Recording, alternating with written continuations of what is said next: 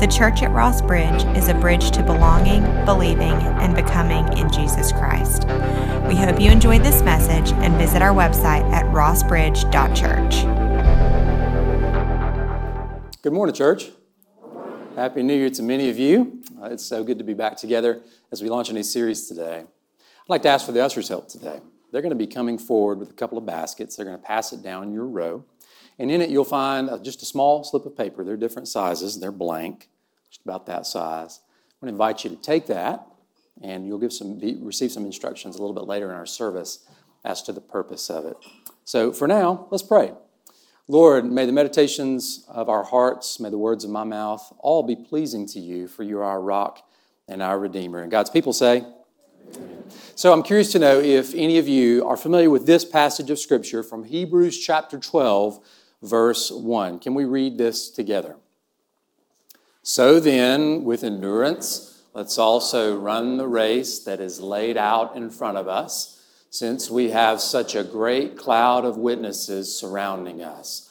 Let's throw off any extra baggage, get rid of the sin that trips us up and fix our eyes on Jesus, faith's pioneer and perfecter. He endured the cross, ignoring the shame, for the sake of the joy that was laid out in front of him, and sat down at the right side of God's throne. By hand, how many of you have read that before? You've heard that before? Pretty well known passage of Scripture. We read it a lot of times on All Saints Sunday as we think about that cloud of witnesses who have lived by faith before we have in our time. And then it's always a handy one to keep in your pocket if you're a sports chaplain and your team's about to have a game because it's like, run the race, you know, and go beat that team in Jesus' name. So we hear it in that way too. The author here is clearly encouraging the reader, the church, to fix their eyes on Christ as the pioneer and perfecter of the faith. Now, some of you started nodding your heads when I said, Are you familiar with this? Some of you began to smile. And I think that's because you're familiar with it and you also know that you've been living by faith and you're going to try to keep living by faith, and Christ is going to give you faith to follow faithfully in his footsteps. But there were a few of you, and only God knows who you are, a few of you maybe, who said, I get what you're saying, but before I can really run any kind of race, before I can actually live that life that's described there, I've got some questions. They're unresolved questions, they're persistent questions. They take the form sometimes of skepticism or doubt. And if you're part of that perhaps smaller second group, this sermon series is designed with you in mind. Because to be a human being and to place belief in God that you cannot see requires you to lean in with a kind of confidence that these things are true when, you know, I can't prove it to you with your eyes and your ears. I can't prove it by looking under a microscope. We look for evidence in the world, and I believe there is good evidence in the world, but it doesn't always take the form that we would like for it to take. And so I encourage you this week and the three weeks that follows, each week we'll be talking about looking for evidence of things unseen from a different kind of perspective. Some of those perspectives include questions like these, and I'm be curious to know if you kind of see yourself described in any of these questions. Some people look at unmerited suffering of good people in the world and they say, wait a minute, isn't your Christian God supposed to be good? And isn't your Christian God supposed to be powerful? And so, therefore, why does this child have this sickness? Why did this person lose their job? Why did this catastrophe strike this family? And they just can't make sense of the unmerited suffering of good people. Some people have intellectual hangups that take the form of analyzing and critiquing Christian claims or doctrinal claims. For instance, how in the world could a good and loving God give some people the privilege of spending eternity in heaven and condemn others to eternal hellfire? My goodness, that doesn't seem fair to me, especially because even a person who makes mistakes but has lived mostly a morally good life, surely they wouldn't deserve eternal punishment. Some people look at a person who doesn't have faith. Maybe they're agnostic and they're just not sure.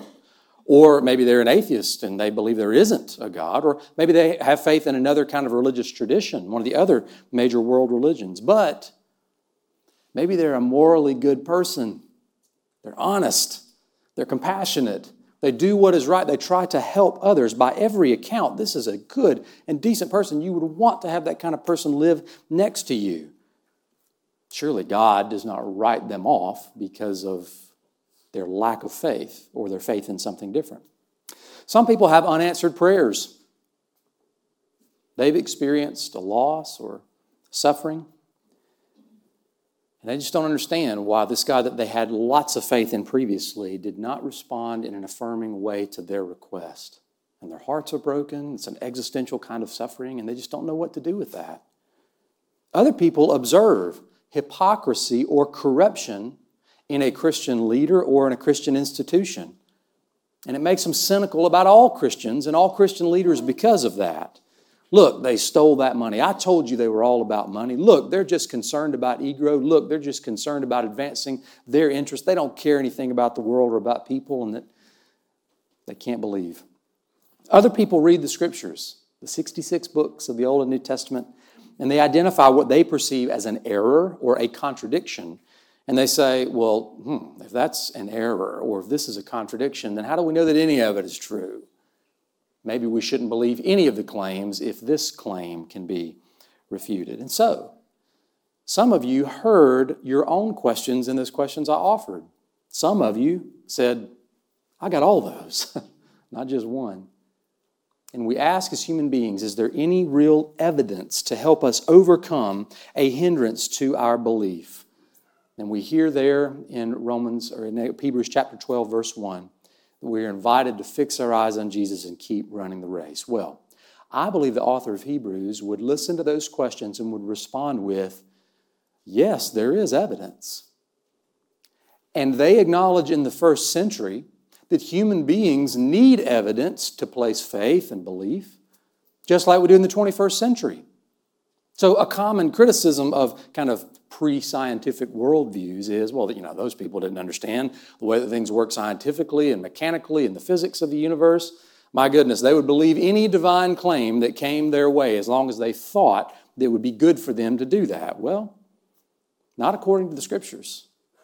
This book of Hebrews, not just in chapter 12, verse 1, but in the entire previous chapter, is a recognition of the human challenge to trust in what we cannot fully place our hands on and confirm. Now, when I usually kind of dig into a New Testament passage or an Old Testament passage, I'll take you to a map and say, well, here's the city of Corinth, to whom or to which the Apostle Paul addressed his letter 1st and 2nd Corinthians. I can't do that with Hebrews because it wasn't written to a congregation in a particular location. In fact, we don't really even know who wrote the thing. Some people thought, well, maybe it's Paul, but then if you look at the language in it, it's a set of vocabulary that's not used in any of the other Pauline letters, and it's not addressed to a particular group of people or authored by an identified person. It's just like a sermon. And here in chapter 11, the author is making a turn. We read chapter 12, verse 1.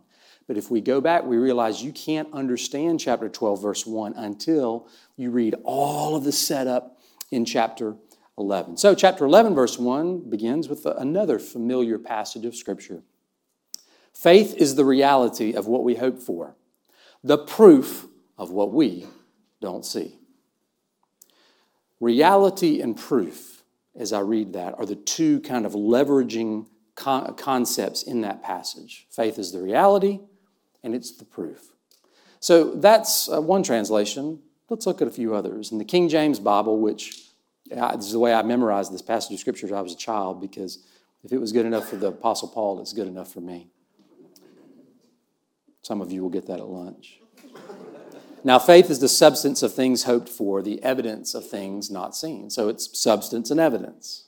In the New Revised Standard Version, which is what a lot of seminaries use, it's a very good modern translation. It says, it says, Now faith is the assurance of things hoped for and the conviction of things not seen. Different words. In the New Living Translation, which is a really readable translation, faith shows the reality of what we hope for. It is the evidence of things we cannot see. And then moving away from a word for word translation into a thought for thought paraphrase, Eugene Peterson, the message, puts it this way The fundamental fact of existence is that this trust in God, this faith, is the firm foundation under everything that makes life worth living.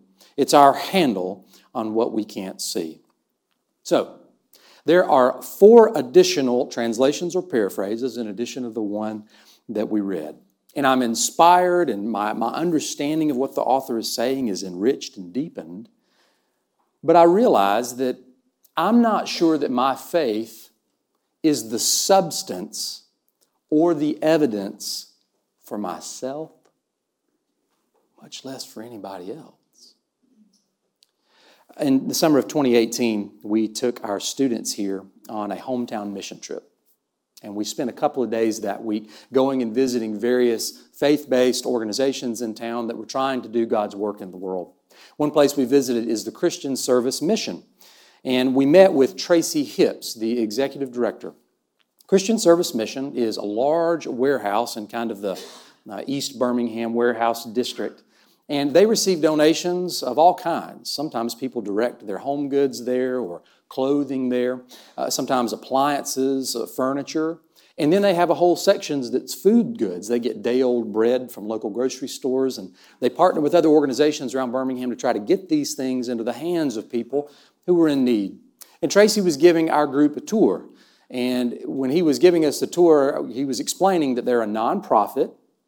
They don't really sell anything, they simply exist by the charitable contributions of churches and individuals and businesses from around Birmingham. They have been the recipient of many of our $5 mission challenges in the last few years.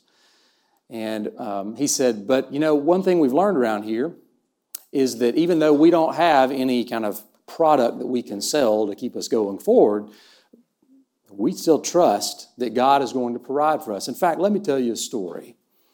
Just a couple of weeks ago, this was in June, I believe, just a couple of weeks ago, I got a phone call from an organization here in Jefferson County that was having a day camp for children who have special needs. And they said, uh, Mr. Hipps, we know that sometimes you get food donations, and we're looking for an afternoon snack for our students. Do you have anything that's been donated to you that we might be able to share with our students? And Tracy said, You know, I'm so sorry. We'd love to help.